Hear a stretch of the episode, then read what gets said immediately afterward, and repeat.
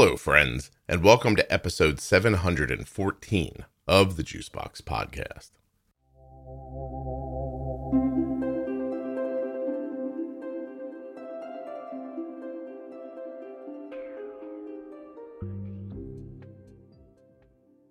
Today's guest is Stacy. She is a type 1 who was diagnosed at 46 years old with no family history to speak of. Stacy and I are about to have a very unique conversation for reasons that I don't want to spoil here. While you're listening, please remember that nothing you hear on the Juicebox podcast should be considered advice, medical or otherwise. Always consult a physician before making any changes to your healthcare plan or becoming bold with insulin.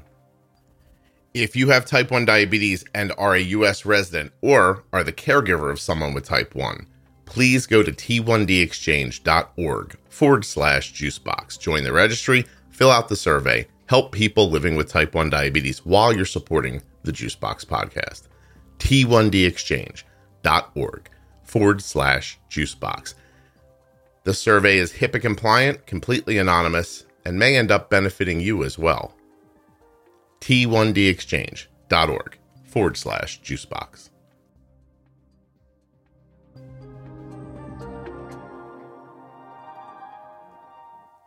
Stacy. Hi. Hello. Are you able to hear me? A little bit. Are you there? Can you hear? Yes. Oh, yeah. hi. Is that better? It is. Do you have headphones? I have AirPods. Should I take them out? They don't sound bad. Let's roll with them. Okay. All right. Sounds good. Stacy, listen. You and I are about to have a singularly unique experience recording the podcast, and I mean this. Okay, you're about to do something with me that no one's ever done before. Are you up for that? Uh, I'm not sure. I guess it depends on what it is. Let me explain. So first, right. so first of all, this is the part where you normally would not be recorded yet. I would explain to you what's going to happen in the podcast, but I am I am recording now. I need you to know that, and here's why. Okay. okay? sure. I today scheduled and put up an episode that already ran. It is Yeah. it is my first real blunder on the clerical side of the podcast in quite some time. So everyone woke up this morning to a new episode that really was an episode from, you know, 6 months ago. And um I now have to put an episode up today, but I don't have time to edit another episode to get it up on time, right? I have contractual obligations with the sponsors, if you understand what I'm saying. Okay. So you and I are going to have the same conversation that we always have, but at some Yeah. point, I'm going to stop you and record ads with you live. Is that all right? That is fine. Okay. And you have nice, clean audio, so this is going to work for us. Um, so I'm sorry to do this, but can you just hold on one second? Sure. This episode of the Juicebox Podcast is sponsored by Dexcom, makers of the Dexcom G6 continuous glucose monitor. Learn more or get started today at dexcom.com forward slash juicebox. Stacy, you may be eligible for a free 10 day trial of the Dexcom G6. Did you know that? I did. All right, hold on a second. The episode is also sponsored today by Omnipod, makers of the Omnipod Dash and the new Omnipod 5. Whether you're looking for an algorithm to make decisions for you, like the Omnipod 5 does, or you just want a great tubeless insulin pump, like that Omnipod Dash, go to omnipod.com forward slash juicebox. And once again, you may actually be eligible for a free 30 day trial of the Omnipod Dash head over to omnipod.com forward slash juicebox to find out more and get started today. Well, that was weird, Stacy. I've never done that in front of another person before. Well, you did a nice job and didn't even mess up. so. And, and I was going to say, I mess up sometimes when I'm editing them Yeah. privately. Okay. So, Stacy, uh, here's how the sausage is made that people don't usually hear. Um, you don't need to use your last name. If we talk about geographic places, don't be specific about where you live. I don't Okay. care. I don't care if you mention other people in your life um, by name, but please, at the end of the hour, don't say to me, "Oh, I shouldn't have said Aunt Billy's name 16 times. Can you please go edit it for me, Scott?" So make that Okay. decision up front. And um, if you don't have any questions, we can get started. Do you have any questions? I do not. No. Are you nervous or are you okay? No, I'm fine. Okay. Are you nervous? well, I've never done this before, but I have to tell you, Stacy, I believe in myself in a way that is hard to put into words. So I think we're going to be all right. Sounds good. all right. Okay. Introduce yourself. All right. So my name is Stacy. Um, I live about 30 minutes north of Boston. Um, I have uh, so my I'm actually a special ed administrator, and my husband and I own a winery and vineyard. Um, so I do that just for fun as well, and that's his full time job. Um, I was diagnosed as a type 1 diabetic um, right in the middle of COVID in February of 2021. Um, and I'm the mom to four kids. Um, I have a 26 year old who is now sort of independent on her own, um, a 16 year old daughter, a 13 year old son who's actually uh, we adopted last year, and a 12 year old son. Stacy, there's a lot going on here. I have questions immediately. You can grow yeah. grapes in Massachusetts? We can. Yeah. So actually, a lot of cold hardy grapes. Oh, so it, French it hybrids actually, mostly. And it, it makes a different kind of wine, I imagine. Yeah, um, I mean, it makes some fantastic wine, and we also do a lot of fruit wines. Nice. And your children are spread. So, how old are you? Forty-seven. I am forty-eight now. Forty-eight, and I felt like yeah. you said you had a twenty-six-year-old kid. I'm just doing the math here. You were twenty-two. yeah, you were twenty-two when you made that baby. So she's so she is my stepdaughter, um, but my husband is well, he just turned fifty. So yeah, he was pretty young, and I, um, she's been with me since she was five. Okay, so not a trophy yeah. wife, Stacy, just a second. No, mm-hmm. yeah. Look at you yeah. representing lovely. Boy, I just realized, Stacy, I'm under a lot of pressure not to mess up. I know. We're going to test your math skills right now. You have to do it quickly. Well, I, I don't even mean the math. I was like, what if I? So this yeah. never happens, right? But I, I've I don't. This may come to no surprise to people listen. I don't really think about what I'm going to say as I'm saying it, uh, but now all of a sudden I was like, "What if I do say something like ridiculous? Like I don't have time. Okay. I don't have time to chop it out, and I don't chop yeah. things out of the show. But so it's a it's an unreasonable fear. All right, I'm not worried about it. Stacey, do you have a drink okay. with you? I have coffee. Yes. Did you okay. hear me drink it? No, you're a little snappy when you're opening your mouth. Oh, I was just wondering if you were if you were moist enough. there's something that yeah, would there's good. there's something that wouldn't have made it on the podcast normally. okay, so you're diagnosed at 46. Is that correct? Yes. Yeah. Right. And this is a COVID diagnosis, meaning that COVID was pretty yes. active at that time. Can you take me back to that yes. time? Sure. Um, so again, I work in a school system, and the school system that I was working in actually was in person at that time. Um, but my role as an administrator is mostly meetings. I don't, you know, work with students a lot. Um, so I was really, while I was in a school building, was spending a lot of time on Zoom. Mm-hmm. Um, but for quite a while, I mean, now in hindsight, for quite a while, probably for about nine months, I had been feeling pretty sick.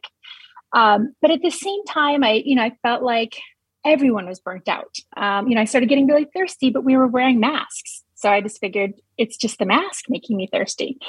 Uh, you know, so I'd bring more and more water. I had decided, you know, everyone else was kind of putting on the, you know, the COVID pounds. I'm like, you know what? I'm going to do the opposite. I'm going to eat really healthy. So I actually cut out almost all carbs, which again, in hindsight, probably dragged out my diagnosis a bit. Right. Um, but you know, th- my vision started changing. You know, all of those really typical signs but you couldn't get in to really see the doctor. Um, people weren't, you know, other than my family, like I wasn't really seeing people. So I don't think anyone, my family knew I didn't feel great, but other people weren't really noticing what, at that point. What was the first thing? Because you you're writing off things about the drinking mm-hmm. and and you and you change your diet, etc. What was the first thing that made you think I actually should see a doctor? You know what? I, I started. I mean, again, I was really, really thirsty, and I started getting really, really tired. Um, and I started having some vision changes. And of course, I went to Google mm-hmm. and it said I diabetes, and I assumed it was type two. Um, you know, everything you read for adults, really, unless you're searching, you know, specific to type one diagnosis in adults, yeah, it really talks about type two, and it talks about how you can change your diet. Um, so I, I just figured if I cut out more carbs, if I was healthier, if I exercised more, I could, you know, reverse whatever symptoms I had. Mm-hmm. Um, so I just, you know, that was sort of the first thing was I just kept Googling. Um, but then I went, like I went to the eye doctor and I said, I had a really significant vision change. And they said, well, you know what? You're getting older. That mm-hmm. happens. and they basically told me it was fine. I mean, they wrote me a, a script for new glasses that were uh, much stronger than my previous bosses, and just said I was getting old. did um, did so that I, work, by the way? The, did that work, the upgrade in the lenses? You know what was funny was it did. Um, but then when I actually was diagnosed and got my, you know, numbers under control, my vision actually got better again. And then those glasses no longer worked. so my first glasses, my original glasses didn't help me anymore, but my new glasses didn't help. So then I had to go back again anyway. I was going to say, with those glasses, you probably have X-ray vision now because yeah. yeah. Do you remember? my vision got much better. Do you remember yeah. what the leap was in the script? Uh, I mean, it was significant. I really was. I mean, I was wearing glasses that were probably like a, um, you know, a, a, one or so. You know, they were very mild, right. really, for distance. And all of a sudden, I had a three point something for um, distance, and my reading was was something similar to that. Um, so, I mean, it really was a pretty big change. Yeah. I mean, I couldn't see anything without glasses. I didn't go to eyeball school, Stacy, but I think you might want to look for another optometrist. Yeah, I did. Yeah. yes, I did. Yeah. Um, I mean, that's there were many choices in the middle of COVID. So no, no, no. I understand. Actually, yeah. you know, we still have trouble getting into our optometrist because of a yeah. COVID backup. Yep. Still, and and today, I guess I don't do this normally, but let's date the show. Today is July sixth, two thousand twenty-two, and you guys are mm-hmm. going to hear this episode about eighteen seconds after it's recorded, which I've never done before, unless Stacy like changes course, unless I really mess up, starts cursing like a sailor and everything, start dropping the f bomb everywhere. You know what I don't like, Scott? Children and puppies, and let me tell you why. yes because yep. they're stupid. I'm like, oh, okay, Stacy. Um, anyway, okay, so wow. All right, so you kept getting, you kept finding things wrong, and people kept, you know, giving you reasons to think that this was something else. Except that the the Google yeah. did tell you diabetes, but you were thinking you were going right. to do sit ups until it was gone, right? Yeah, I mean, really, when you read about type two, it really does talk about how you can you know reverse it sometimes with diet and and all of those things. And and again when i cut more carbs i feel a little bit better for a little while. Mm-hmm. you know never great but it felt a little bit better. You know i'd have a little more energy. Um and again i really wrote a lot of things off thinking it's just the mask. That's why i'm so thirsty all the time. You know my eyes are bothering me because i'm on zoom constantly. Everyone is tired and stressed. Um so i you know i really kind of ignored a lot of it um, and I also knew I just couldn't get in to see a doctor. I mean, they just weren't seeing people. Um, shortly before I ended up being diagnosed, I did call my doctor's office and I said, I really need to be seen. I think I have diabetes. And of course, this is just the, you know, whoever answers the phone. And she said, oh, okay, well, we could get you in in a couple weeks for a virtual appointment. I'm like, okay. And I figured, you know what? And again, I should have thought about she's just a secretary, like she's not a doctor. But I'm like, well, I guess if they're not worried, then I shouldn't be worried.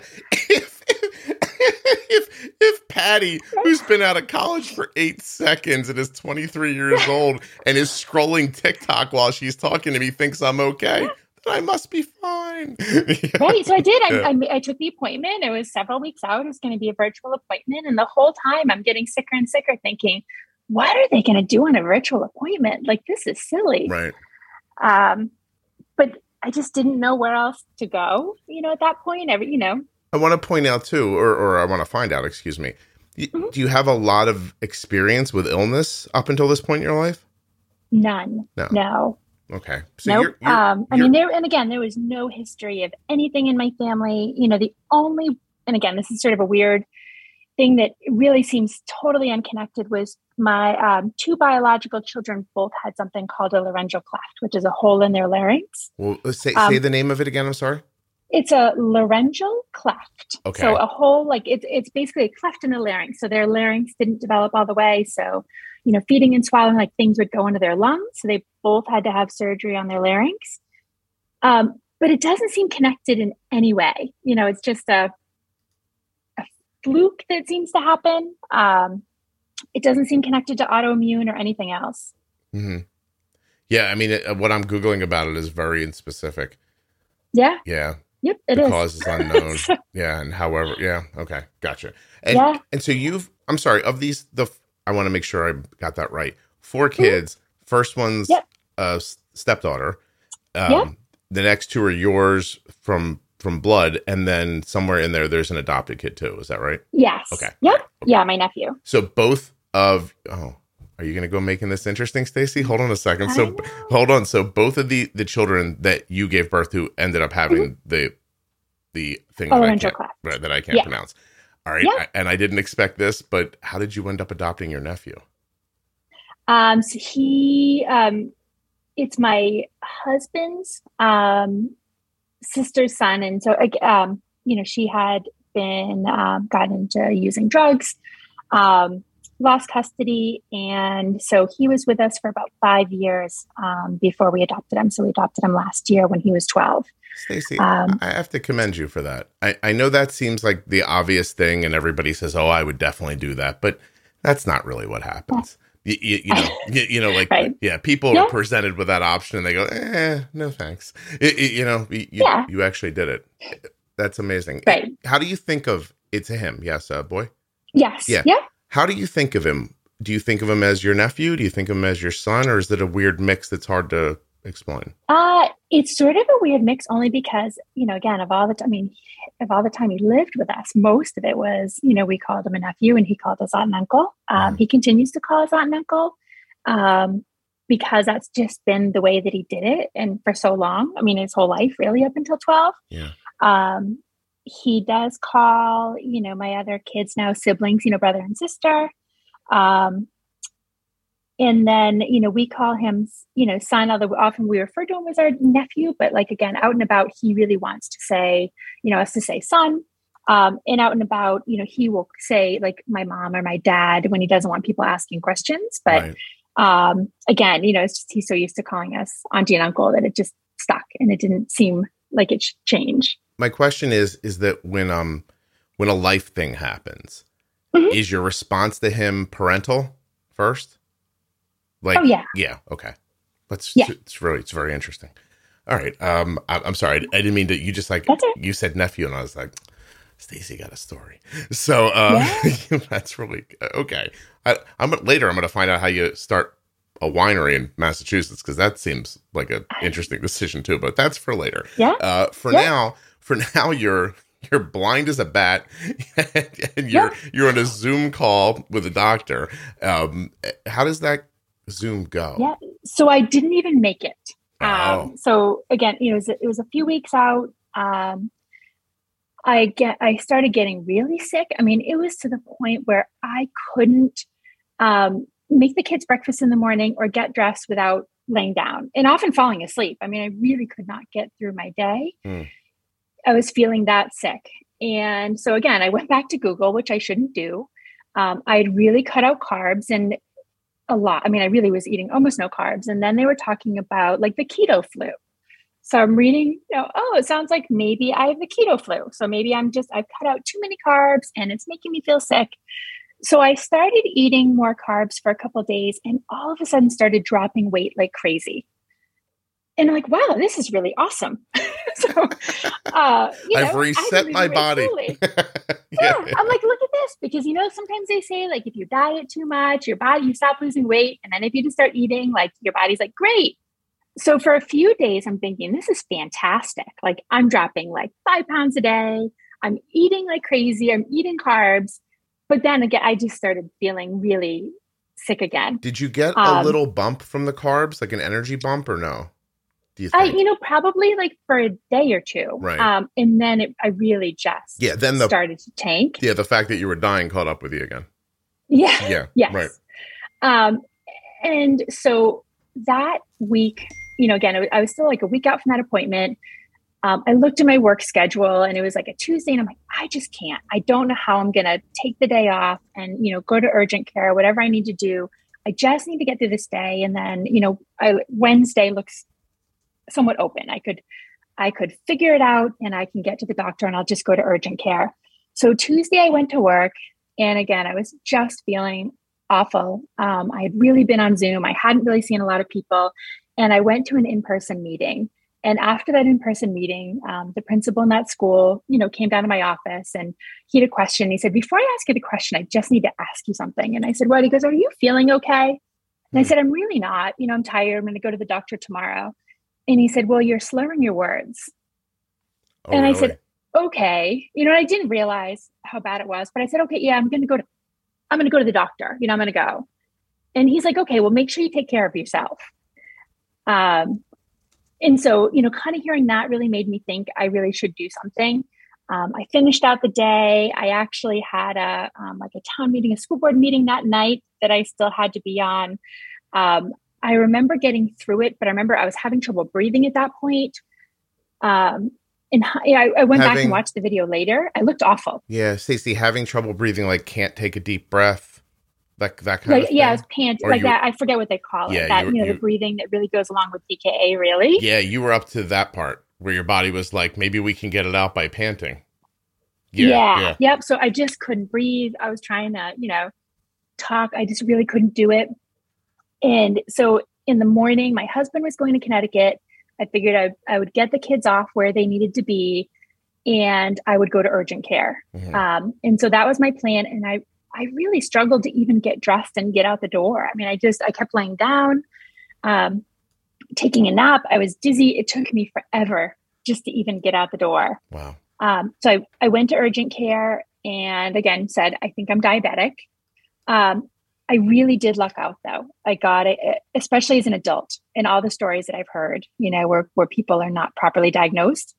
Um, I went in, he, you know, did blood and a urine test and came back and, you know, did say, how long have you been diabetic? And I said, well, I'm not. And he said, no, you are. um, he's like, when was the last time you ate? You know, I said, yesterday. And he's like, okay, well, you know, and it, he didn't really explain how serious it was. I mean, he kind of did, I guess, but Right. not in detail. He said, um, you know, you are diabetic. Um, you know, you're in DKA and you need to go right to the hospital. We're going to call an ambulance for you. And I said, I can't go to the hospital right now. Like, I can't go in an ambulance. I have kids Yeah. and they're going to come home and no one's going to be there. Um, he, he was like, like- if you go home, they're going to come home and you're going to be laying on the floor. Yeah. and he's like, Well, what do you mean? I'm like, I can't go to the hospital right now. I have to go home and I have to get the house unlocked and I will call someone to watch my kids, but I can't go right now. I'll, I'll go to the hospital later. And he's like, Well, what time could you be there? And I'm like, I don't know, three o'clock. And he's like, Nope, too late. I mean, this is probably nine in the morning. Hmm. I said, Okay, fine. What if I'm there by noon? And he's like, Why? Stacey, Because why are you just want to let you bartering? know. He, yeah. He's like, I want to let you know. He goes, I don't know how you're still conscious, and I don't think you should be driving. And I said, I really don't have a choice. Um, so he wrote me a letter basically saying that I was dying and made me sign it. um, and he said, I'm going to call the hospital and tell them that you're going to be there by noon. You know, he, he said, again, I really think you're making a bad choice. And I said, I don't know what else to do. Have you spoken Um, to him about this since then? No, I- no, Are you still, is, is he still your doctor? no. This was just a guy in urgent care that I'd never Oh. met before. I'd love to interview that guy. I, I, Yeah. I, I bet he was like, oh, I can't tell this person what to do because America and all, but Yeah. yeah, she's gonna. I'm. I bet you he thought you were leaving to die. I'm sure he did. Yeah. And again, I did not, I mean, he wrote a letter saying I was going to die, but they always do that. Like, you know, if you're signing out against that. medical advice. I still didn't realize how serious it was. Yeah. Or when he said go to the hospital, that he meant like I was being admitted and would be there for a while. Oh, I was thinking I was going like to the ER. yeah, and you were messed up at that point too, right? Because slurring Oh, your yeah. words and you were not in a good. Yeah.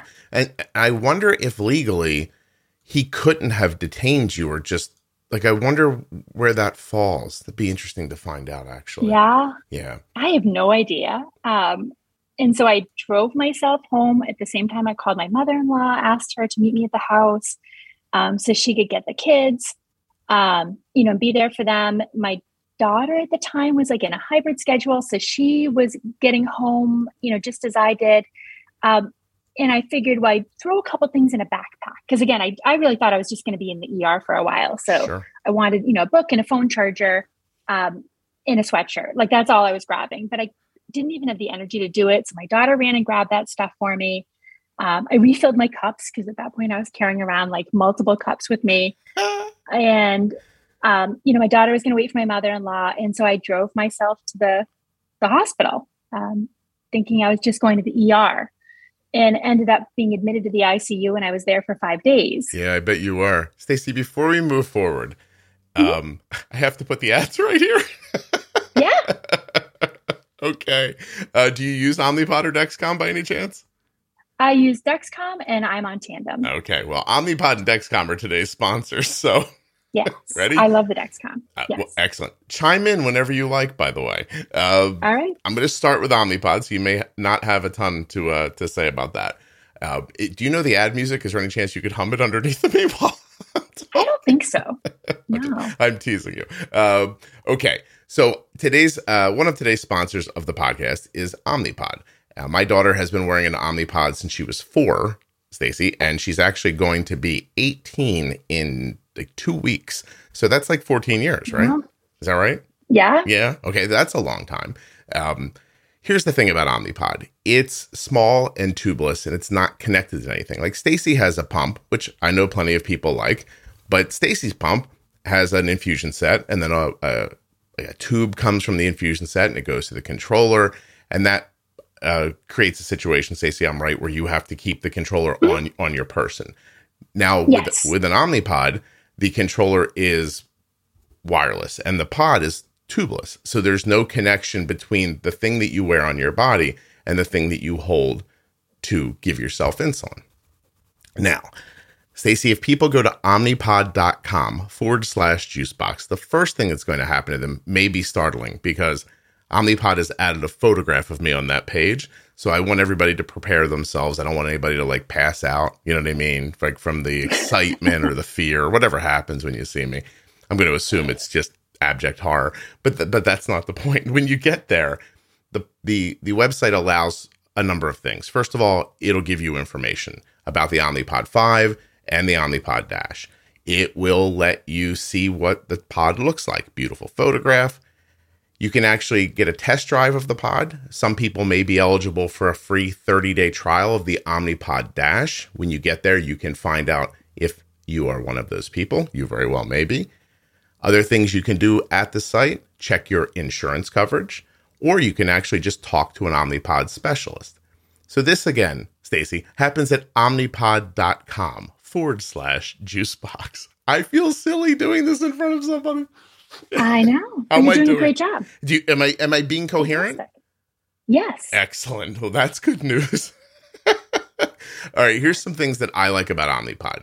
The tubeless nature of it allows my daughter to swim, bathe, or just do whatever she wants without having to disconnect. And I am uh, fully in favor of people not being disconnected from their basal insulin during activities or you know anything. And you know what I mean about activities, right, stacy Like it could be like yes, I do. anything running around in your backyard to whatever it is you and your husband do when the lights are off. I don't know. Right. But like, you know, at least you don't have to take, do you take your tandem off to make fun, Stacy? uh, really depends on what my numbers are. Okay. All right. Well, with the Omnipod, you wouldn't have to worry about that. True. um, anyway, Omnipod's terrific.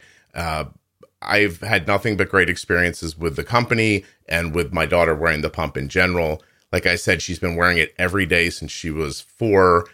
I mean, that's a lot of days. It's a long time. Yeah, yeah, yeah. So obviously it's working. Or we, uh, got to be honest with you, we would have tried something else by now.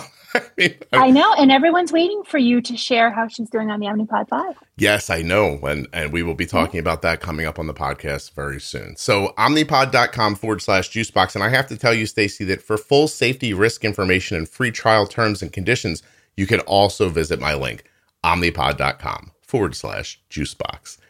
Now, Stacy, the Dexcom is um, is a continuous glucose monitor, right? Right now, the Dexcom G6 is available. If you go to dexcom.com forward slash juicebox, again, it's a website. So, you know, not a lot of surprises, but you're going to be looking for a button that says get started with Dexcom G6 when you get there. If you just want to get started and you don't want to learn anything else, you can absolutely click on that and get going. You may actually be eligible for a free 10 day trial of the Dexcom G6. And the way it's set up is interesting. When you go to the web page and you try to leave the web page, the browser stops you and it's like, hey, before you go. So after you've done all your reading and you see what you figured out, if you're not sure if you want to get started, you can still see if you're eligible for that free 10 day trial.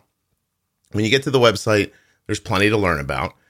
Uh, for instance, the Dexcom is a lovely little device that works with a Dexcom receiver, or if you like, could work with an Android or iPhone. Up to 10 people can follow your number. So, like Stacy, does anybody follow you? My husband does. Okay. Did you know nine more people could if you wanted them to? Yes. My son would really like to, but I won't let him. Which son? My youngest. So my my 12 year old um, is a real numbers guy and has been obsessed with it and wants to follow me, but I won't let him because he just bossed me around. So he's asked you without any in like you didn't it never came up. He like from you, he just said I'd like to follow your blood sugars. As soon as I was diagnosed multiple times. Yes. You think he's, he's really upset I won't let him follow me. Well, do you think he's worried about you or do you think he's looking for a great opportunity to tell you what to do? Um, I think he liked. I think he really wanted to track my numbers, mm. and I mean, I think there's a safety piece too. But I think he really wanted to track my numbers, so he checks pretty frequently. He checks on my pump. Um, you know, he's he's relaxed a bit, but I think he just really was was very curious about That's interesting. it. That's very interesting. Okay, so you can share your data with up to twelve. Uh, excuse me, with up to ten people. Uh, it's compatible with Android, iPhone, and the Dexcom receiver. You can set your alarms anywhere you want. My daughter's alarms are at on my phone where I follow. I have alarms set at 70 and 120. Arden's alarms are set at 70 and 130. Where are yours, Stacy? Mine are 70 and 130. Oh, excellent.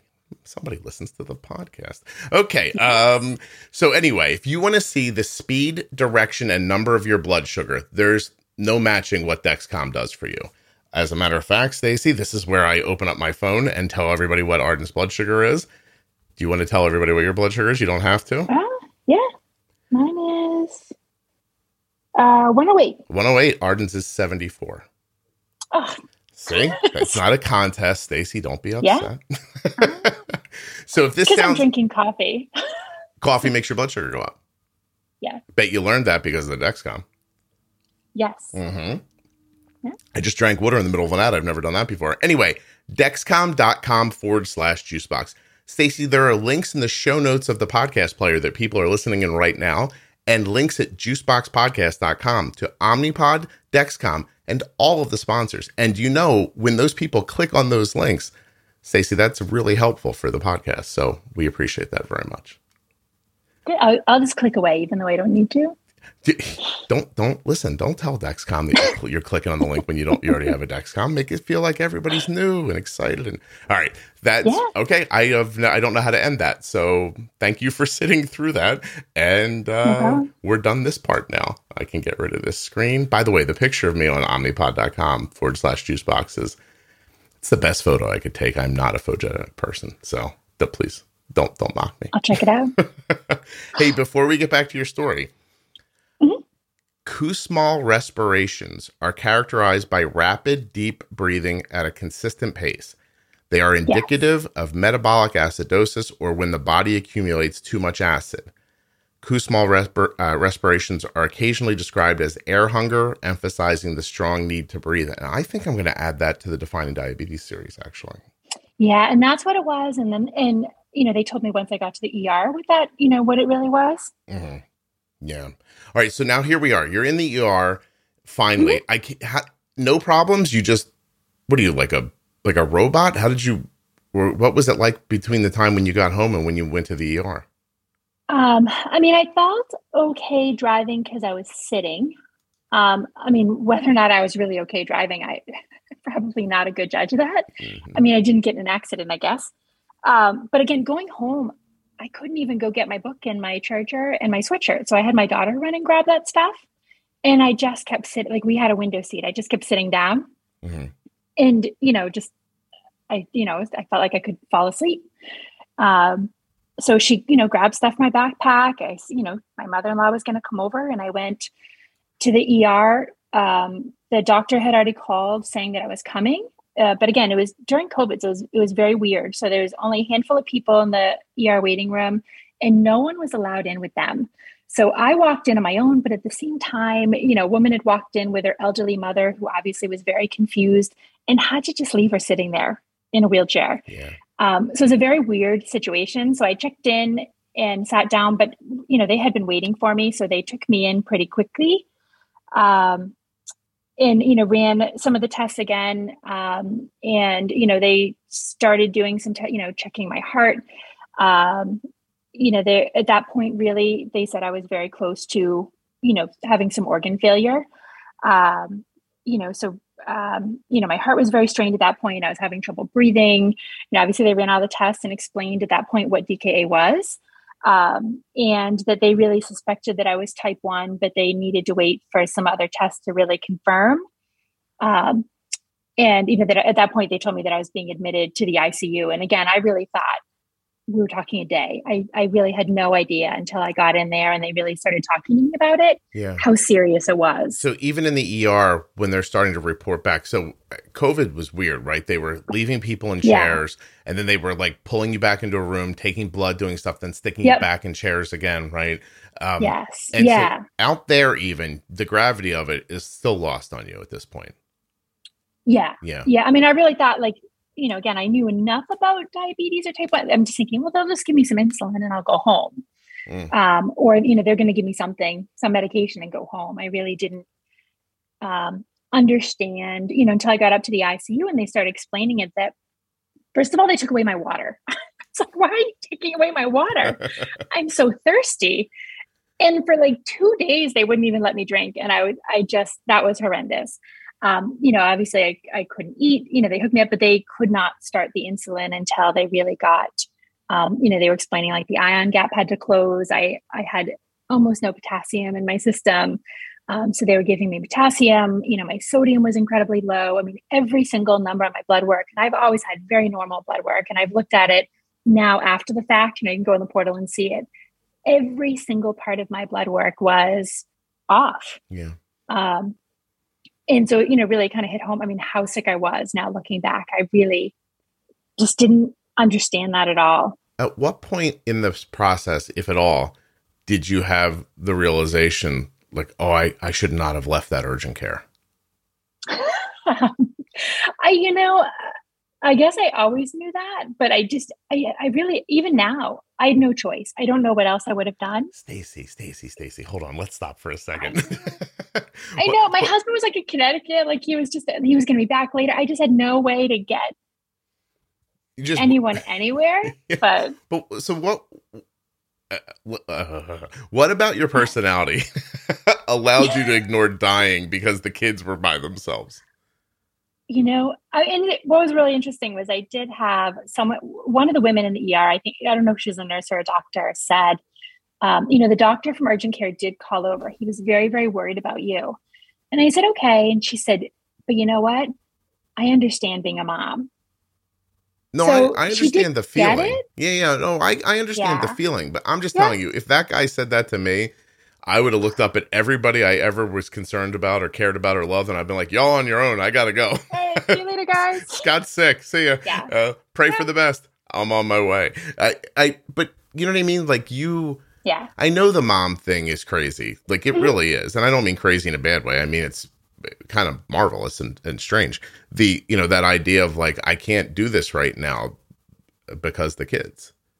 You, you yeah, know. and I you know I I think had I been thinking straight, I probably could have problem solved some other pieces. You know, I mm-hmm. probably could have had That's someone it. come to the urgent care and grab my house keys, any of that. I really I didn't understand.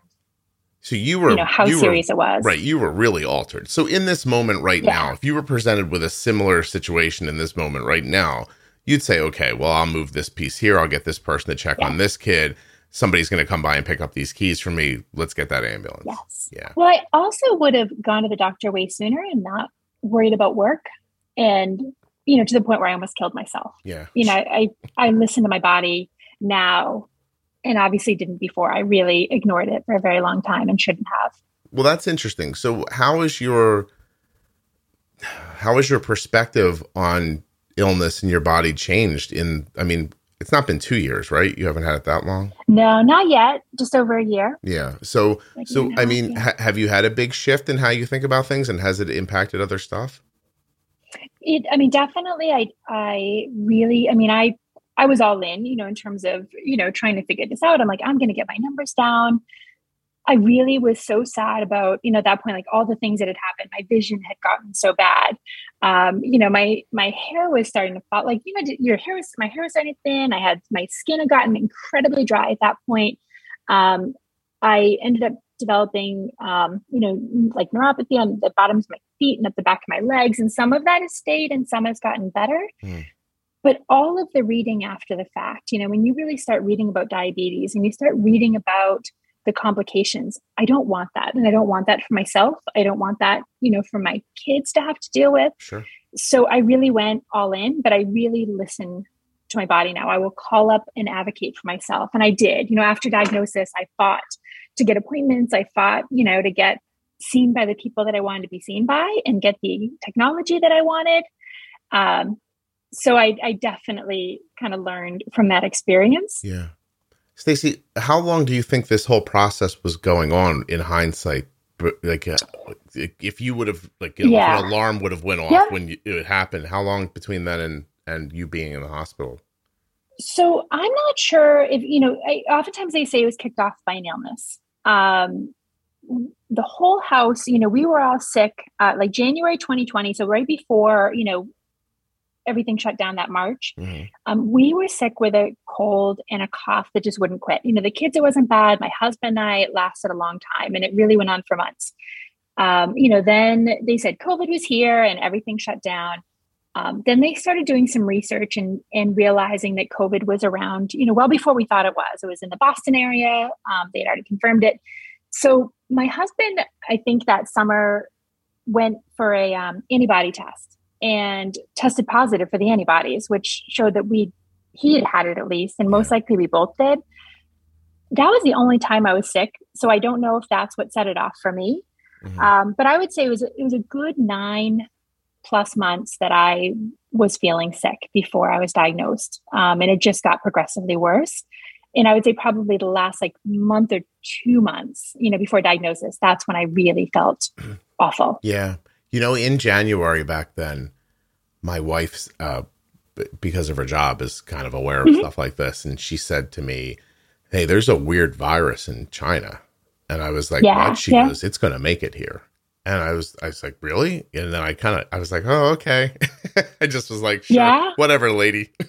and uh, yeah, she's right about that. So um, she also, yeah, and it me, was here way earlier than we thought. And actually, right before we got sick, my daughter had appendicitis. And so I took her to the ER, and everyone in the ER was like coughing and complaining they'd had a cough for like weeks. Mm-hmm. And so I were there for appendicitis, and everyone was so sick, uh, but no one was wearing masks. And I'm pretty sure that's when we picked it up. Yeah. My, my wife's other uh, Nostradamus uh, thought, which I'll share with you here, is that she said that at some point after enough time passes, everyone on the planet will have had COVID. And oh yeah. Yeah, she told Absolutely. me that like she was like in January telling me these things before all of it kind of broke open and you know, we mm-hmm. became publicly aware of it. And I was like, this girl is just such a bummer. But she Right. Yeah. Apparently she learned something in college, you know what I mean? And uh yeah. knew all about it. So so you guys probably your whole family probably had COVID in January. Yeah, yeah, that's what I would suspect because yeah. we all had it, and it really was very mild for the kids. And my husband and I was worse, and it really was just that cough. You know, just didn't go away. Any um, other? I'm sorry. Any other autoimmune yeah. in your family? Absolutely none. No. No, just uh, like nope. ser- like uh, celiac or like nothing. No. That's crazy. Nope, nothing. Huh? Did you get the kids? So, did you get the kids antibody tests after you were yes, diagnosed? and they're negative. Okay. Yep. Who'd you do that through? TrialNet yeah. or JDRF? Yeah, TrialNet. TrialNet. Okay. Um, yeah. Well, that's good news. How how has this yeah, impacted yeah. your? Has it impacted your relationship with your husband? Because this is a late in life diagnosis. I mean, it sounds like yeah. things were cruising along pretty well for you guys.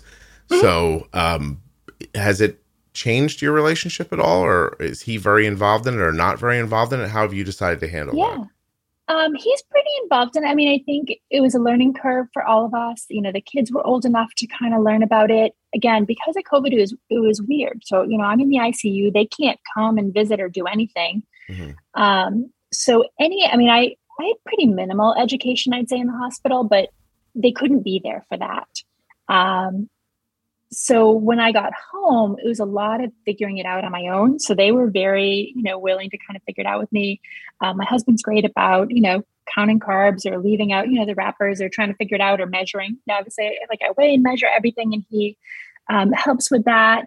Um, the kids were all sort of different. So my daughter, who's 16, really wants to go into medicine and had just gone to a medical camp where they, you know, learned to do IVs and all of that. So she her piece was like she wanted to be involved in you know helping me put on my dexcom or my infusion sites like filling the insulin cartridge. She got very into the medical piece of it. Mm-hmm. um, and then you know my youngest i told you wanted to follow me on his on the dexcom follow me app. I mean he um, just was very intrigued by numbers. You know are your numbers going up or down? What does that mean?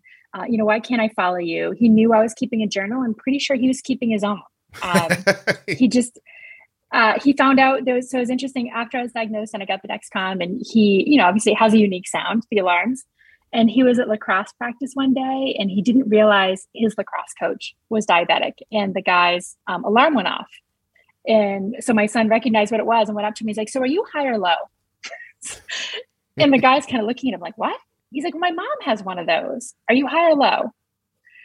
Um, and so then, you know, I we had to talk about how he can't follow his coach either or check his numbers. Well, it um, sounds like your son is like is the Jane Goodall of diabetes. yeah. She's gonna she's gonna start tracking you guys and living with you, yeah. really embed herself, yeah. you know. Uh, yeah, something. he just I think he really likes numbers and graphs. So it was that's how he kind of managed it, you know, and understood it was looking at numbers and graphs. Stacy, fun fun game. Jane Goodall, yeah. alive, alive or dead? What's your best guess? Oh goodness, she's She's still alive, isn't she? She is. She's 88. Wow. That's amazing. Very yeah. Good for her. I remember reading, yeah, her autobiography as a kid. I loved her. How many yeah. people under the age of like 30 right now do you think are like Jane Goodall? Who the hell is no that? idea, right? Yeah, yeah. Well, it's like just a, my uh, Pippi Longstockings. My daughter dresses her once for Halloween, and no one knew who she was except for women over 40. and every house we stopped at with a 40 plus year old woman would go, I loved Pippi Longstockings, my favorite book. And everyone else is looking at her like, who are you? Mom, why did I get so much peanut brittle for Halloween? Yeah. Yeah. the older ladies loved you, sweetheart. They loved you. Yeah. they went into their own absolutely. stash. That's something. Anyway, Jane Goodall, uh, you should read about her. She's really interesting.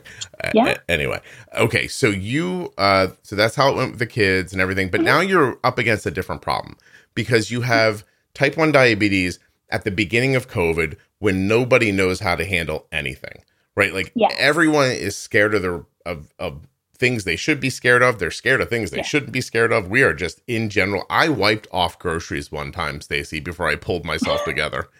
you know, I never got that back. Uh, while my children were like, "Hey, man, this seems like like it's not necessary," and I was like, "I don't know. That's yeah. not. That's what they're saying." You know. So, um, I actually know somebody who would fill a tub and wash everything that came in the house through it.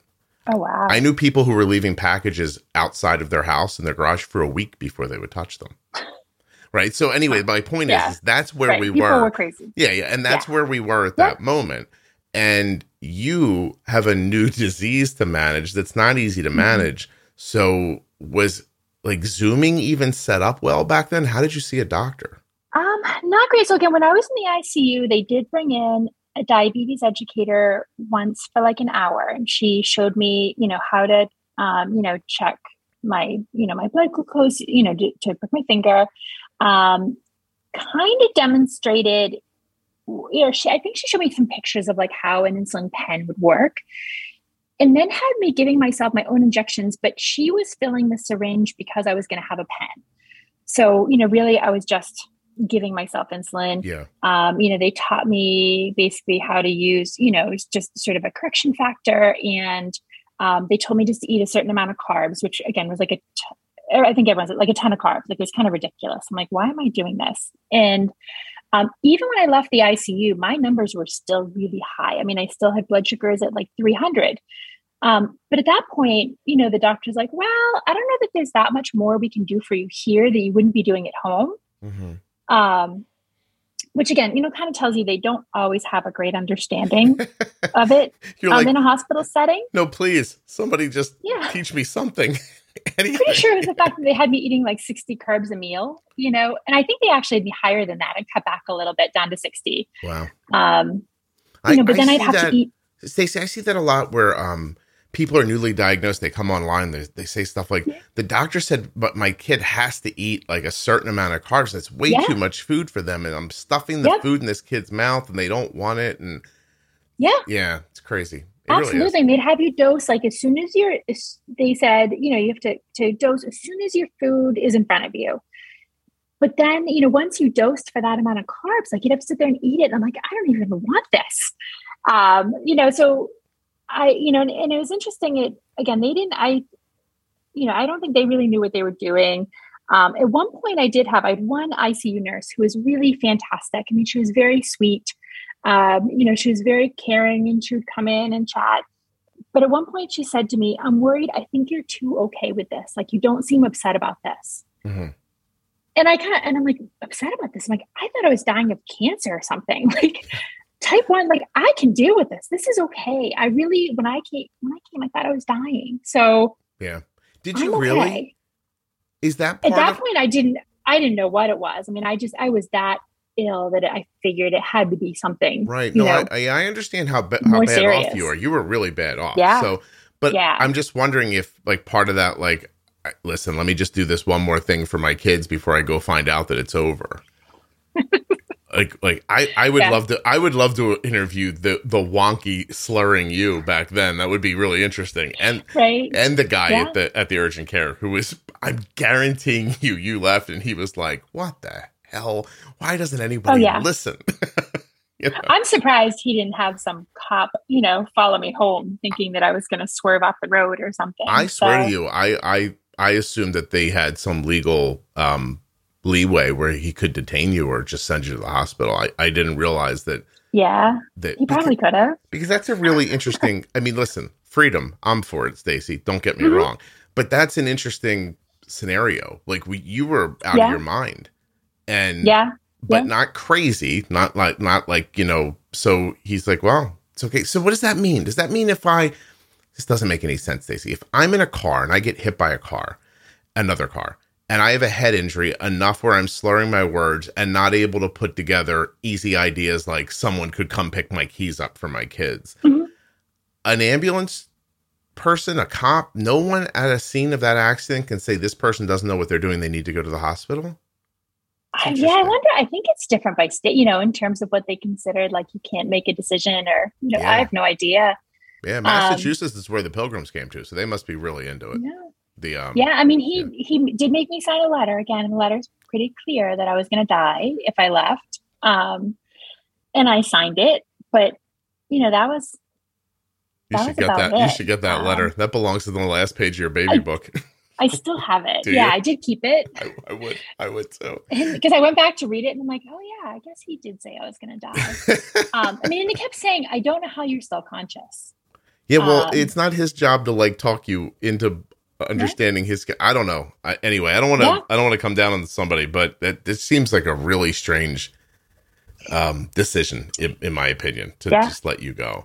So, right. So you get your you're getting your education how during COVID? Yeah, so just so again in the hospital, I, I met with the diabetes educator once. Um, you know, and then when I was leaving, so I was discharged on a Sunday. It was actually Valentine's Day, but like they, it, it was taking them a long time to discharge me. And so I kept saying, like, the pharmacy is going to close soon. So, you know, they finally got my scripts over, but I get to the pharmacy, like, just as it's going to close.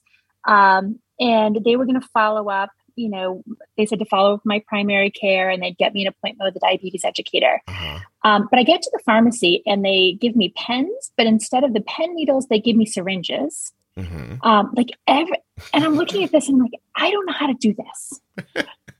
and the people at the pharmacy are like, well, that's how the script is written. I'm like, but I, you don't understand. I don't know how to do this. Right. And could somebody um, like go the extra mile and do the right thing for you. you know what I mean? I like, know. Jesus. It was kind of crazy. And again, they just, I just, it just shows that they don't understand it. Um, so I took the stuff home. You know, I'm on YouTube figuring it out. Um, I did get, I, so my, the diabetes educators at that point were doing like just phone calls. Mhm. Um, so I did at least get a phone call. Um, and I made an appointment with my um, primary care office, but I couldn't be seen by my primary care. So they said, Well, we've got this guy who's new, you can see him. Um, and I did go see him in person. It was probably a week after my diagnosis. But again, I he may have had, I don't know, 10 minutes of diabetes education in medical school. Um, and I feel like he was 12. um, he was of no help at all. You know, I, I mean, none. I was Yeah. taking a long acting insulin at that point, and I was, you know, um, was I was running really high in the morning still. You know, they had me checking a certain number of times a day, and in the morning I was still going up to like three, four hundred. Mm. And he said, "Well, you know, what if you just um, switched and took your long acting insulin um, at night instead of in the morning?" And I said, okay, well, I took it this morning. So would I just take it tonight? And he's like, yeah, yeah, that should be fine. Mm. And I'm like, is that okay? Like, if I already took, say, 40 units this morning, do I take 40 units tonight too? And he goes, well, I don't know. I guess you could just split it in half or something. Okay. Like, like I'm going to go home and die. I don't know, Stacy. Why don't you go know what he's doing. go try it and see what happens? Let me know if you're Yeah. live tomorrow. Give me a call. Yeah, I was so scared and I just felt like I couldn't get, you know, none of my prescriptions were right. Um, I called, you know, trying to get an appointment with an endocrinologist and they were months out. Mhm. So I started calling around Boston, you know, like like Joslin, like all, you know, MGH, every place, and they were all just months out. yeah. Um, so I called the diabetes educator back and I said, I just don't know what to do. I really don't know what I'm doing. You know, my numbers aren't getting any better. And she said, Well, let me make some phone calls. And all of a sudden, I get a call from the endo's office and they're going to squeeze me in for a virtual visit, um, you know, within a week. Did they teach you how to Um, put the syringes on the pens?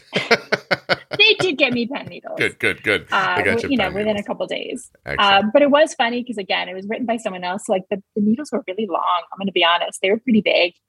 Um, the my endocrinologist I've lucked out is amazing, and I really was expecting kind of a crappy telehealth visit.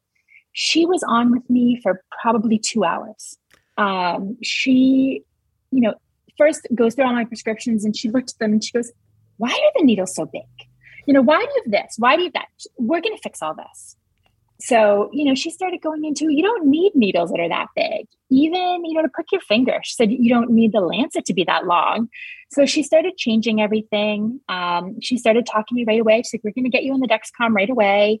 Why don't you swing by my office and we'll give you one just to try while you wait? Hmm. Um, she's like, I want to get you on a pump right away. You know, let's do this. Let's, you know, figure out your carb ratio. Like, there's no reason you have to be doing this.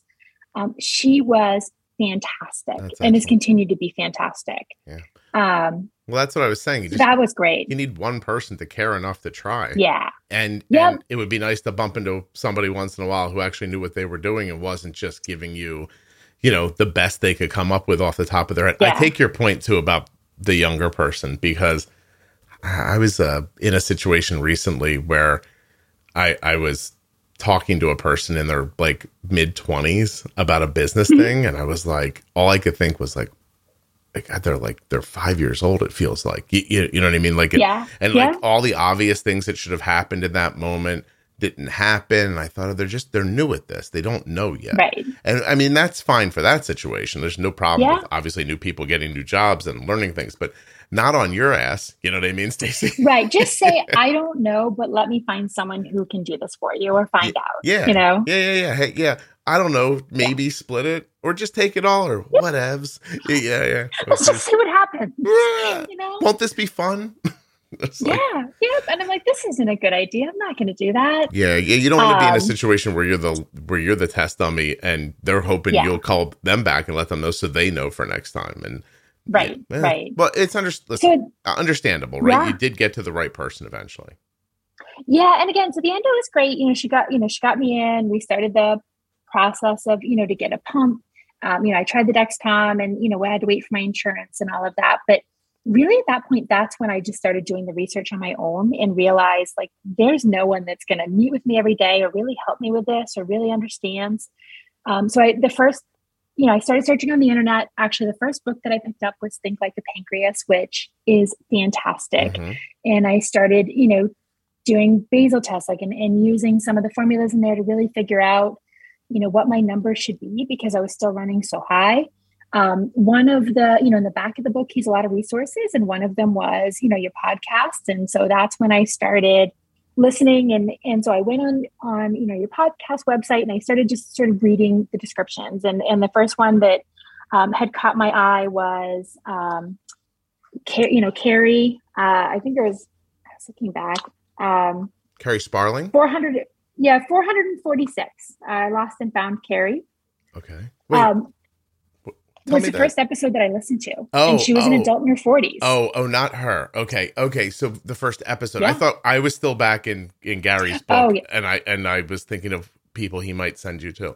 But you're you found no, so episode on your okay. podcast. I found that was the first episode that I listened to because it sounded like something that I needed. You know, so an, an adult woman in her 40s who is diagnosed, um, and so that's the first podcast that I listened to, and it really I'm like, okay, so this does happen to other 40 year old women out of the blue. Yeah. Um, oh, you know, so I, I, really started listening and, and just making all the changes on my own, nice. figuring it out because no one else does it. Yeah. I'm looking here. Episode 446, I lost and found Car- Kerri. Kerri yeah. was diagnosed with type 1 diabetes at 44 years old. And I can see why that would grab your attention. There you go. Yeah. Oh, yep. oh that's very cool. Well, I appreciate that Gary put me in his book too. Thank you. You're the first yeah. person that's mentioned that on the podcast. So I did know that. Yeah, I did know the, that happened, but I I've never really said yeah. it anywhere. Between the book and the podcast, I was able to, um, you know, and again, I got on the Dexcom, I got the pump, um, you know, but but even the diabetes educator, when they teach you how to use the pump, they're very cautious. They want, you know, you running higher, not lower, and and not overcorrecting. And I think they're really conservative. Um, and so I just really started messing with it on my own. And every time I go in now, and my diabetes educator is like, "So who told you how to do this?" I'm like, "I just did it." and she's like, "Oh, okay." Yeah, figured it out. How about that? How, hey, here's a um, fun here's a fun question for you. How come the doctors won't just figure out how to do it instead of making me 200 all the time when they put me on a pump or yeah. something like that? Yeah. Yeah. Yeah. Although what's interesting is my my endocrinologist, because I'm very comfortable making these changes, she's very comfortable letting me. I mean, she's fantastic. Like when I go in, she'll really dig through numbers. You know, she'll look at my A1C. I was down to 5.6. Um, she's great with it. You know, I asked about, um, you know, tandem. Some people talk about using sleep mode all the time. So I asked her. She goes, I don't see why not. If it works for you, great. Um, but my diabetes educator, actually, when I when my A1C came back at 5.6, she didn't like that. She thought it was too low. Mm she feels like I should be higher. Uh, she doesn't like that I'm using sleep mode. Um, you know, she worries more about low. So it's, it's, you get some different feedback from different people. Yeah. Um, no, I understand. You and gotta, that can be really be confusing. To, and you have to be able to, you have to be able to make your own decisions at some point, but mm-hmm. that's not possible for a lot of people. So like, yeah. you know, obviously your personality lends itself to pushing through what you're hearing and making mm-hmm. your own decisions. Um, but everyone's doesn't. Some people, the first thing they hear is what they'll do for the rest of their life. Yeah. You know? Yeah.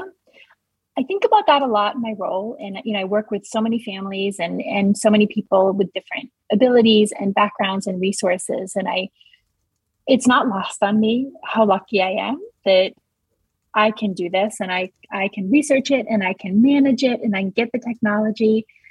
And I think there's so many people out there that just for many reasons can't.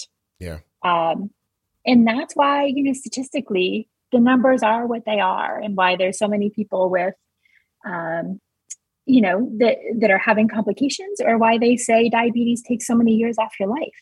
Mm-hmm. Because you have to account for everyone, and and I really think about, you know, what would I do if I didn't have the resources, if I didn't have the skill set? I mean, even just the math involved or the problem solving involved. Um, you know you need to have a certain skill set that it really is a lot of work. Yeah it's uh it, it's not intuitive for a lot of people. And yeah. then the problem is that you know you, you start off with you know haphazard information. It might not be something that you're you know would be good at figuring out on your own. And then it's off to the races. Before you know it your blood sugar is yeah. 400 and it's 60 and it's 460 and you see it day after day and you think well this is obviously what diabetes is there's a um yeah. There's a thread in the Facebook page right now that I was like it, it made me a little sad. So, um, somebody just started off by asking about like what blood sugar level are you comfortable going to sleep at, which is mm-hmm. a common post that happens a number of times a year. And yeah. but I noticed it had a lot of comments, so I jumped through it and I realized how big the Facebook page had gotten because there were more voices in there who were more newly diagnosed than there mm-hmm. were voices who were kind of like veterans of the podcast. And and I thought, oh, I've got to get into this and and and say something to people because you know people are saying like, well, I have to go to bed at 200 because I fall 100 points at night. Right. But right. that doesn't have to be and and if you mm-hmm. if you understood some bigger ideas, you could find stability, right? And yeah. um and I just it made me sad. I was like, "Oh, I got to I got to I got to find a way to get more people into the into the podcast." Which is right. um, is more difficult than you would think sometimes. Like because the podcast is the podcast, and hopefully mm-hmm. people from the podcast will go find the Facebook group, which is like overwhelmingly helpful. But sometimes people find the Facebook group without having ever gone to the podcast, and they have these preconceived notions about diabetes, like we were just talking about, and yeah. they they don't even know to dream of something bigger. Right. Yeah. And I'm not sure their doctors are even telling them to do something different. Definitely not. Um, yeah. yeah. yeah. for the most part, it's don't get low, don't pass out. Hey, mm-hmm. keep your A1C under seven if you can. You're doing great and that's yeah, yeah, yeah. yeah. My A1C was seven and a half this time. That's okay. You're doing great. You know, right. That's sort of how it rolls. Um, yeah, and I do think about. I mean, I, I do feel that I'm I'm lucky that I was diagnosed as an adult. You know, I I think about if I was diagnosed as a kid and my technology wasn't there. Sure. I yeah. couldn't have managed it as well. Well, you know? a, and that's a more real feeling for you because you have diabetes now. Like that's yeah. not a, that's not an abstract thought as much as it is uh, lucky that you know if this mm-hmm. would have happened to you 40 years ago in 1980 you'd be mm-hmm. lucky to be healthy right now right i've listened to some of the people on your podcast that were diagnosed then and you know what they were doing and how they were managing and you just couldn't you couldn't manage it the same way yeah so that that when when people say uh, there's no better time to be diagnosed with type 1 diabetes than today that really probably strikes a chord with you yeah absolutely Yeah. Okay. All right. So, Stacy, is there anything that we haven't talked about that you wanted to? I don't think so. No, I have. I have a. I have one like kind of follow up question. So, yeah, I'm wondering about suddenly being type one in a work environment. Yeah. Yeah. Is that um, something you explain to people, or do you let them figure it out as it goes, or what did you do? So it was interesting. So when I was diagnosed, um, so I was, my role was, I was overseeing the special education in five different schools. So again, you know, I was doing a lot of Zoom at that point, but I was out of work, you know, suddenly for a week. Um, so I did, you know, when I was diagnosed, I did email sort of the whole, you know, kind of the sort of the district, you know, that I was working with, and I just shared, you know, my diagnosis um, and why I was out, you know, but that I was coming back, and and that was it. And I figured that was sort of the easiest way to do it. I really kind of lucked out in that again, most things at that point were Zoom. So I could set an alarm for, you know, my insulin, like my long acting I was taking at that point, like 10 in the morning. I was sitting in my office, I could be on a Zoom, I could give myself an injection. No one noticed. I never had to even think about doing it in public. Um, I was eating in my office at that point, like everyone is eating separately because you to take off your mask. Mm-hmm. So in some ways, I sort of lucked out in that I sort of sat in my own little office and and learn to take care of my diabetes in the beginning without needing to stress about work. Um, once I got the pump and the Dexcom um, and started having in-person meetings, certainly the alarm can be really embarrassing. Um, you know, just and you know, especially like a low alert, it just gets louder and louder. Um, sometimes I sort of try to read the room. Um, sometimes I will say something, and other times people are talking so much they don't even pause, and I just let it go. Let it go. Yeah. Um, you know, I've I have found, you know, ways to treat that are much more subtle. Like in the beginning, I'm pulling out a juice box and I'm like, how silly does this look like? The, the administrator in the meeting is now sucking down a juicy juice. Like suddenly I just got really thirsty. so, um, so now I use like, like I have jelly beans or something that's really little. And again, with a pump, I really only need, you know, five to eight grams of carbs to treat a low. It, it's not much right. anymore. Like a juice box would probably kill me if I drank it now. Um, I, I'm I'm imagining like in the middle of a sentence without breaking eye contact, you just whip out that juice box, pull the straw out, stick it in, start on oh, so embarrassing. And of course, all the little Juicy Juice ones have like Sesame Street characters on them, like Elmo. And I'm like, I just look like a moron. Those are the ones Arden uses. They're small and they're potent. Yeah. Like you don't have to Yeah. take in too much juice to get the carbs. And Right. she, she likes them. I mean, I, honestly, likes them's probably a, an exaggeration. I'm sure if you gave Right. Arden the chance to never have a juice box again, she'd be pretty thrilled about it. But um, right. but she's like she's like, there's Bert and Ernie on my juice. And I'm like, I know. I know. I know. If they could only make that more grown up looking, that would be fantastic. um, so it did help. And so by the time, you know, everyone was back in person, you know, the staff that I worked with knew. Um, you know, now I so I, I just switched to a different school district this year. Um, it is interesting. I'm I'm only on like my third or fourth day of work. Um, oftentimes, especially because it's summer, you can see my Dexcom or you can see, you know, my pump. Um, I haven't actually, no one, no adult has asked me, and I haven't said it to anyone yet, but I certainly will. I just haven't had a chance. Uh, but when I visited, you know, while the school was still in session, I did have a lot of kids come up to me and ask, um, which I'm always fine with. Mhm. Um, but you know, I've just gotten to the point where typically I tell, you know, the, the people that I work with closely, um, you know, that I have diabetes. I will say, you know, if I'm if I'm ever going really low and I'm I'm worried about it, I will let you know. Um, but otherwise, you know, Yeah. I'm able to manage it on my own. And um, I think there was only one time at work where I went and told someone else that I was getting really low, and and just so that they knew in case something happened. Are you? Um, I'd really messed up a, a bolus. Oh, and you went to somebody and said, "There's a possibility that something's going to go really wrong here." Yeah, yeah. I just like one of my coworkers who was in the office next to me. I said, just you know, you know, because she could, I think she could hear the beeping anyway. um, you know, I said, I, I treat her low. I said, I'm just not feeling good. I said, just so you know, though, I'm, I'm really low. And at that point, like my husband, because he has got the Follow Me app, is texting me like, "Will you just eat some jelly beans? Like, will you do something?" And I'm like, "I did. I'm just waiting for it to kick in. trying. I'm Um, working on it. I'm Yeah. working on it." Do, we had had like I I tend to bring my my food to school and I tend to eat the same things every day during the school day so I don't set off alarms because Right. again it's embarrassing. And it'd been like teacher appreciation and there's like homemade mac and cheese in the teacher's room and I really I'm like I'll just have a little bit. And I I think I totally overestimated how much, you know, how many carbs were in it and didn't account for the fat and so I gave myself some insulin thinking I ate more than I did. And then all of a sudden just started dropping like a rock. Stacey, So do you think there'll be a um, time where you're not embarrassed by it? Um, Because I think I there will know. be. And it, you know, I guess I'm not embarrassed. Like at home in the grocery store, I could care less that I'm walking around beeping. It's more just in meetings where I'm the administrator and there's people like families that don't know, Mhm. um, or they may think I'm rude for picking up my phone. Um, you know, I never want someone to think that I'm texting. Um, You should when it beeps, you should say something like, "Oh, that's just an alarm we have on the bad kids. Don't worry." yeah, it's the bad kid alarm. Yeah, it's the bad kid alarm. We have to. Yeah. I, you know, after this meeting, I'm going to have to go. Somebody's written on a bathroom wall. And This alarm means you've talked too long and our meeting is over. uh, So, oh, what was that? Well, that's my boring alarm. right. Yeah. It's my BS alarm. Does the- so does the that's school- just going off Do you Yeah. have a box in the school nurse's office like the kids? I keep one in my so my desk drawer. I have one um, because again, I was traveling between schools, um, and then I I keep stuff in like my my bag. I was that. teasing Yeah. you. I didn't imagine you did. I just, I. I just thought there's like six boxes in the nurse's office, and one of them says your name on it. Would uh, I know. did you ever talk to the school nurse about it?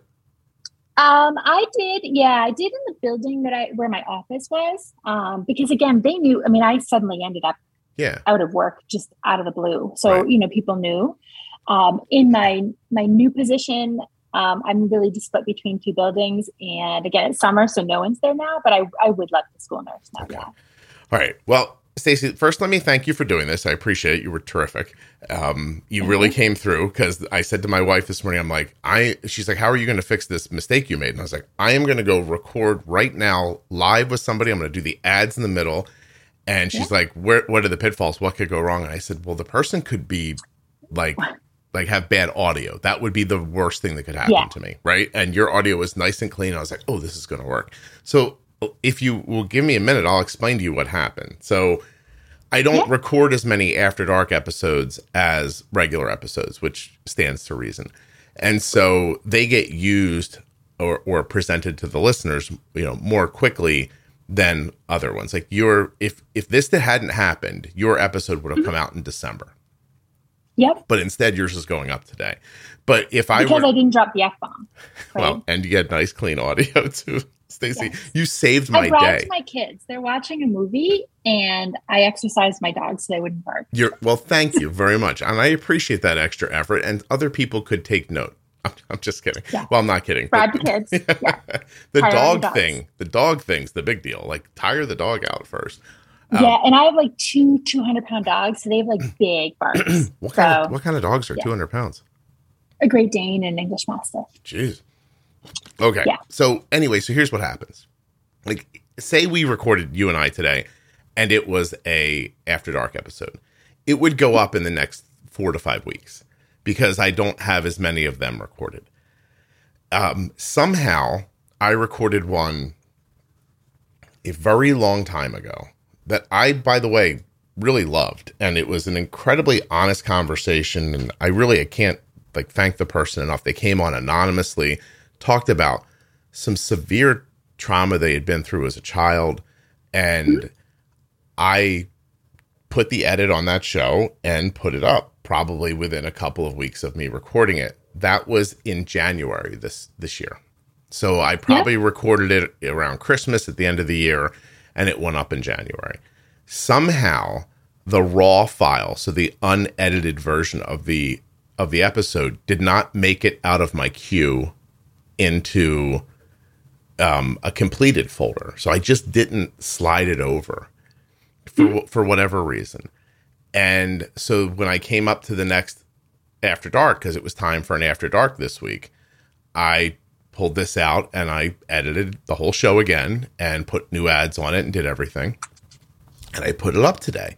And I will tell you that it is such a specific episode. If you haven't heard it, it's episode 606 After Dark Childhood Trauma. And I just want to let people know before you go this is an adult woman with type 1 who came on anonymously who was physically, sexually and and mm-hmm. and mentally abused by her parents.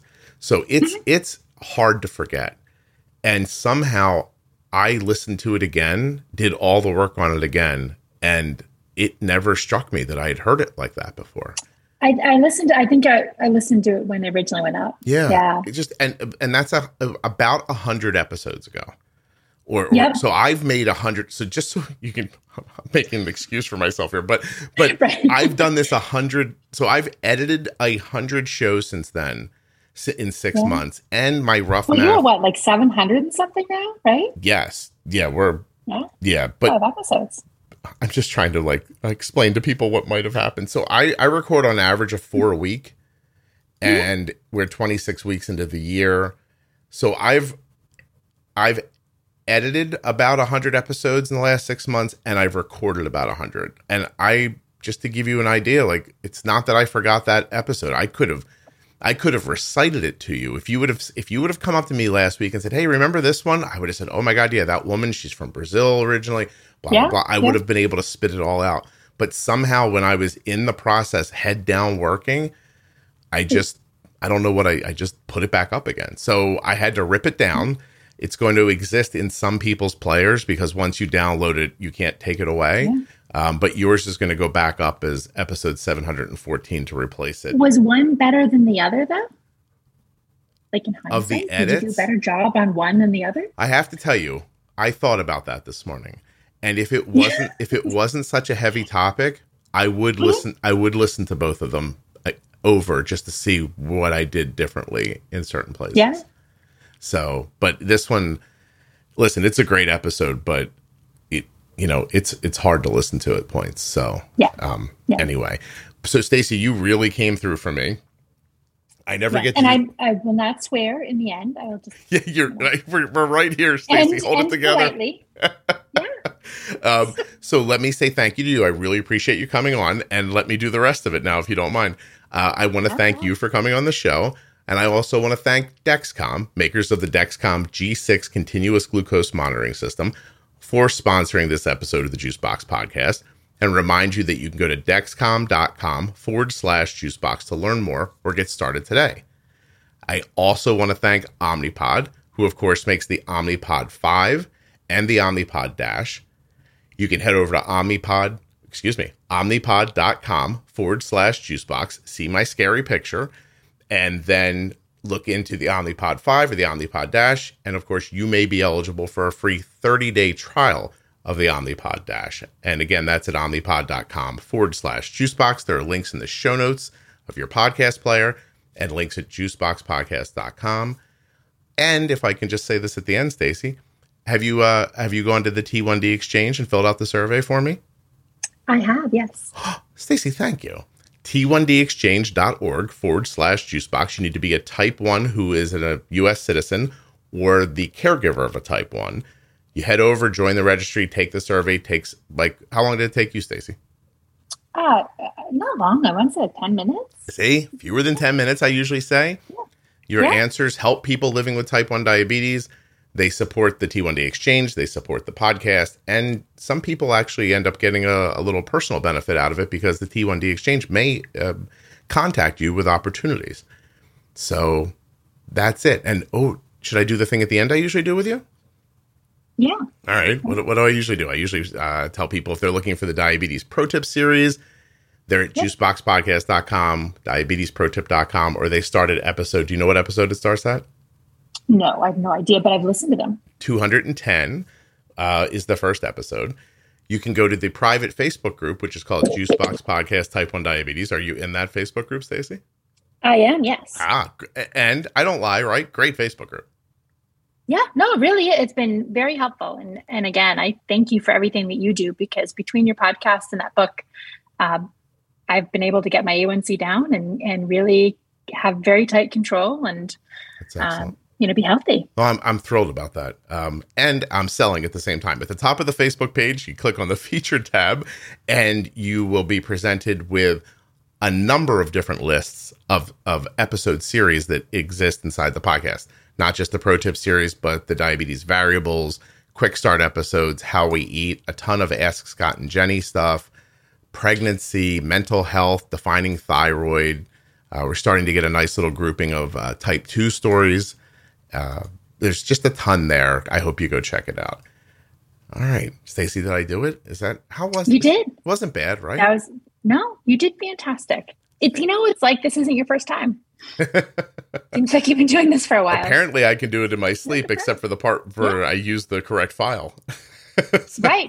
uh, Besides that, I want to say I you have seem not. like a pro. I have not felt well the last couple weeks, Stacy. So No. Yeah, I'm a little. Well, go to the doctor. I've learned the hard way. I Don't did. Google it.